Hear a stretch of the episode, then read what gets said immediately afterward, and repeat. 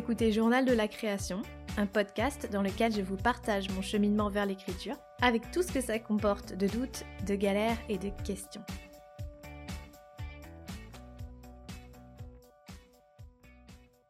Samedi 3 octobre. Cette semaine, j'ai pas énormément travaillé sur le roman. J'étais assez fatiguée. Le week-end dernier, je suis allée à Lyon pour voir des amis. Et le début de la semaine a été marqué par pas mal de rendez-vous et de choses imprévues qui m'ont un peu désorganisée dans ma semaine et qui m'ont aussi un peu crevée. En ce moment, je dors pas très bien, donc c'est pas toujours facile de se remettre en selle après quelques jours de perturbations. En tout cas, en ce moment, je sais que j'ai beaucoup de mal quand je commence à perdre le rythme et à me fatiguer en faisant des trucs à l'extérieur. J'ai souvent beaucoup de mal à me remettre. Mais j'ai quand même fait un pas assez important depuis le dernier épisode que j'ai enregistré, puisque samedi dernier, j'ai eu l'occasion de discuter avec une amie de mon manuscrit et de mon personnage principal pour essayer d'y voir plus clair. En fait, je voulais avoir son avis en tant que psychiatre, puisque mon personnage principal a quelques troubles psychologiques, disons, et que son histoire familiale comporte pas mal d'éléments traumatisants qui ont eu des conséquences sur sa vie d'adulte.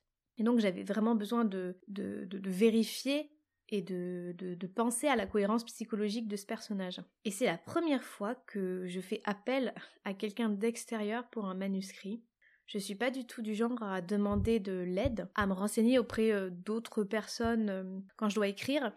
Je suis pas du tout cet écrivain qui va faire des entretiens avec des professionnels de tel ou tel milieu en fonction de ce qui se passe dans ces histoires. Non pas que je fasse pas des recherches quand j'en ai besoin, bien sûr, mais souvent mes recherches sur internet et surtout dans les livres suffisent au peu dont j'ai besoin. Et c'est qu'en fait, j'ai jamais encore ancré mes histoires dans des milieux ou dans des lieux qui m'étaient parfaitement inconnus. Évidemment, si un jour je devais créer, un personnage qui serait cuisinier et qui aurait l'ambition de devenir un très grand chef en travaillant dans des restaurants prestigieux, je pense que je serais obligée de m'intéresser au milieu de la cuisine et pas seulement en théorie. Parce que si c'est important pour le personnage, et si c'est son métier qui est au cœur du livre, je peux pas inventer certaines choses, certains détails, certaines sensations, le rapport à la cuisine, à la nourriture, comment ça se passe dans les grands restaurants, etc. Et j'imagine qu'il n'y a rien de tel pour ça que de s'entretenir avec de véritables personnes dont c'est le métier. Mais pour le moment, mes histoires se bornent à des considérations ou à des choses qui me sont plus ou moins familières. La seule exception peut-être quand je regarde mes projets en cours, c'est un roman historique qui, quand je le reprendrai, nécessitera peut-être d'aller un peu plus loin que les livres spécialisés. Mais tout ça pour dire qu'en général, je me fais confiance, j'essaye de faire confiance à mon imagination et au pouvoir de la fiction. Après tout, il s'agit avant tout de créer des choses, des situations, des personnages, donc pourquoi pas des lieux, des sensations, à partir de choses que j'aurais pu effectivement expérimenter, même assez vaguement. Ça, c'est une autre question qui m'intéresse beaucoup et qui, je pense, intéresse aussi beaucoup d'auteurs. En tout cas, je pense que la plupart des auteurs ont une opinion sur la question, c'est de savoir si on a besoin de vivre des choses pour écrire. Et je pense qu'il y a vraiment, peut-être pas deux écoles, je pense que c'est jamais binaire ce genre de questions, mais je pense qu'il y a vraiment des personnes qui écrivent à partir de leur vécu, de leur expérience, et certains sont même spécialisés dans l'autofiction, et d'autres qui au contraire ne vont mettre aucun élément biographique dans leurs histoires et se borner vraiment à la fiction. Moi au fond je crois qu'effectivement on n'a pas besoin de vivre quoi que ce soit pour écrire, et je trouve que c'est vraiment ça qui est beau dans la littérature. Cette capacité sans fin de créer et d'imaginer depuis son lit ou son bureau, la capacité à créer un monde imaginaire ou au contraire à retranscrire du vrai, entre guillemets, et je crois très sincèrement qu'on peut écrire du vrai sans avoir vécu précisément la situation que l'on décrit, parce que je crois à la sincérité de l'écriture si elle part d'une émotion réelle qu'on a bel et bien vécue, émotion que l'on déploie à travers des personnages qui, eux, ont une histoire différente de la nôtre et vivent des choses différentes de ce que nous, auteurs, avons vraiment vécu. Je sais pas si cette nuance est claire, mais je trouve que c'est vraiment une question très intéressante, et en ce qui me concerne, j'ai pas vécu 1 milliard de choses dans ma vie, ça m'empêche pas d'avoir des idées, des sensations, des ressentis, et de vouloir les retranscrire à travers des personnages qui, eux, vivent des choses complètement différentes. Par exemple, dans ce projet de manuscrit, mon personnage a vécu des drames et des deuils dans son adolescence, ce qui n'est pas mon cas, et dans sa vie d'adulte, elle connaît des troubles psychologiques assez importants, ce qui n'est pas mon cas non plus.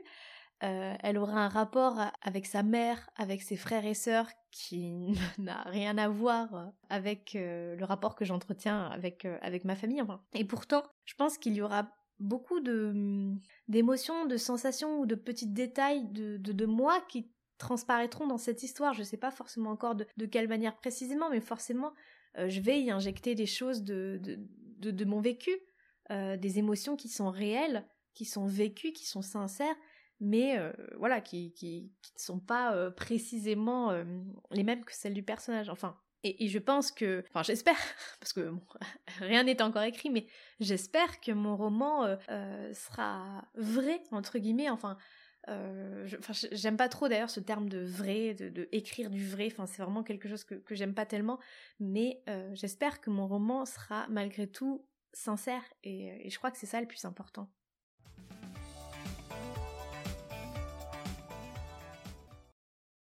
Bon, mais pour revenir au point de départ de toute cette réflexion, il se trouve que donc là, pour cette fois-ci, pour ce manuscrit, comme j'ai une amie psychiatre qui, en plus de son métier, est particulièrement réceptive à discuter de tout ce qui a trait aux livres et aux histoires, bah, je me suis dit que c'était l'occasion parfaite de sortir un peu de moi-même, sortir de ma tête, dans laquelle les idées marinent depuis un moment, pour essayer d'exposer mon histoire avec toutes mes interrogations, mes doutes, et je dois reconnaître que ça m'a fait beaucoup, beaucoup de bien.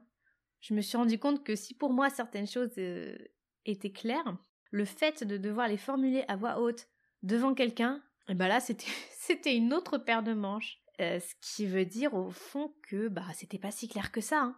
Et ça m'a mis un petit coup derrière les oreilles quand même. Résultat, on a discuté du roman pendant presque 2 heures, et comme je voulais pas m'embarrasser avec de la prise de notes et tout ça, j'ai enregistré sur mon dictaphone pour pouvoir réécouter tout ça plus tard. Cette discussion, ça a vraiment fait avancer le schmilblick. Donc techniquement, même si cette semaine j'ai pas replanché vraiment sur ma préparation, je crois que ça a continué d'infuser consciemment et inconsciemment dans ma tête. Je crois aussi beaucoup à ce truc d'infusion lente et semi-consciente quand on essaye d'avancer sur des points précis de l'histoire ou de l'écriture. Cette semaine, j'ai pas pris mes carnets pour travailler, mais souvent, quand je me baladais dehors, je surprenais mes pensées qui divaguaient autour de mon personnage. Je sens que ça cogite. Et en plus, il fait assez froid en ce moment, et bizarrement, j'arrive davantage à penser à l'écriture et à mes projets quand il fait bien froid dehors. Je sais pas pourquoi, c'est comme ça. Donc en ce moment je marche tous les jours et je marche beaucoup pour continuer, je l'espère, à délier peu à peu tous ces petits nœuds et toutes ces petites choses qui gravitent, en espérant qu'elles prennent corps peu à peu.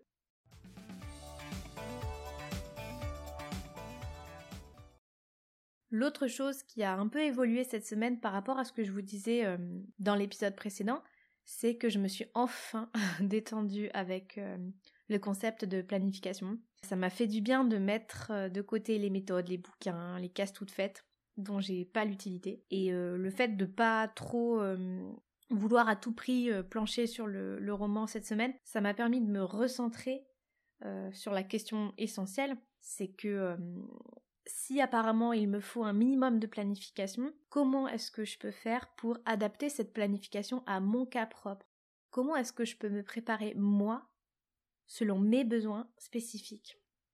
Et donc sans suivre les préceptes de Pierre-Paul Jacques sur la façon dont on structure une histoire. Donc pour les prochains jours, vu que j'ai pas mal avancé sur le personnage principal, en tout cas c'est en cours de décantation on va dire, là le prochain objectif c'est de réfléchir à une liste non exhaustive de scènes que j'aimerais voir apparaître dans mon texte, mais des scènes qui ne seront pas forcément liées à une action en particulier, puisque, comme je vous le disais, dans cette histoire, il n'y a pas beaucoup d'actions pour le moment, mais des scènes qui seraient plutôt liées à un état, une émotion, une situation dans laquelle se trouve mon personnage principal et que je veux explorer. Je vais lister toutes les choses dont j'ai besoin, les points et les éléments que j'ai envie d'aborder, pour avoir une sorte de feuille de scène, une feuille de route pour l'écriture, et tant pis si c'est pas dans un ordre précis. Au lieu de développer des scènes d'action du type scène 1, tel point de vue, il se passe ça, ça, ça, ça et ça, ce serait plutôt tiens, j'ai besoin d'une scène ou d'un chapitre pour décrire les relations qu'entretient le personnage principal avec ses frères et sœurs, qui soulignerait leurs différences de caractère et la façon dont ils se sont chacun développés de leur côté. Ce qui est pas très concis comme manière de procéder, mais qui, je pense, pourrait fonctionner pour moi. En tout cas, ça me parle davantage de penser en termes de scènes dont j'aurais besoin par rapport à ce que je veux dire dans cette histoire. Donc je vais essayer de faire cette liste et voir si ça me parle, si j'ai de l'inspiration pour trouver des scènes par rapport aux différents sujets que je veux aborder.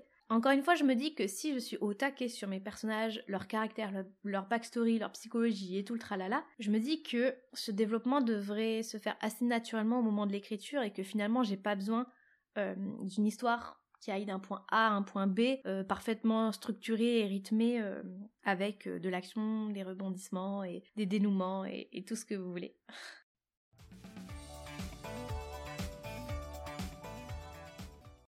On est le 3 octobre et vous vous rappelez peut-être que j'avais annoncé vouloir commencer l'écriture le 1er.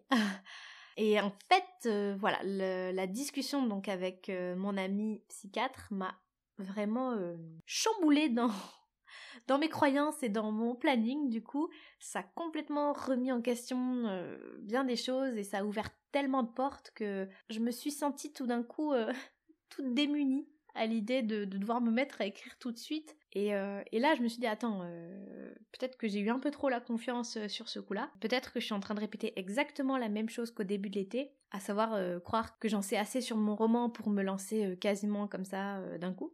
Donc, prudence, j'ai décidé de repousser le début de l'écriture au 1er novembre. Avec l'idée donc de terminer le premier jet avant Noël. Mais d'ici le 1er novembre, je vais pas m'empêcher d'écrire des petites choses si à un moment donné je sens que ça vient. L'idée c'est pas de faire une grosse préparation bien chiadée puis de me retrouver comme deux ronds de flanc devant ma page blanche avec tout à faire, mais plutôt si possible d'entremêler les deux. Donc la date du 1er novembre, c'est vraiment pour me donner une date obligatoire et aussi pour me pousser à ce moment-là à me mettre à 2000% dans l'écriture. Et ça tombe bien parce que tous les mois de novembre, j'arrive toujours à me mettre à fond, notamment grâce au NaNoWriMo. J'arrive toujours à être à fond dans l'écriture, donc je compte bien profiter du mois de novembre pour me mettre dans un petit cocon dédié à l'écriture. Chose que j'ai beaucoup de mal à faire le reste du temps. Donc voilà pour les petites actualités. Ça bouge un peu d'une semaine à l'autre.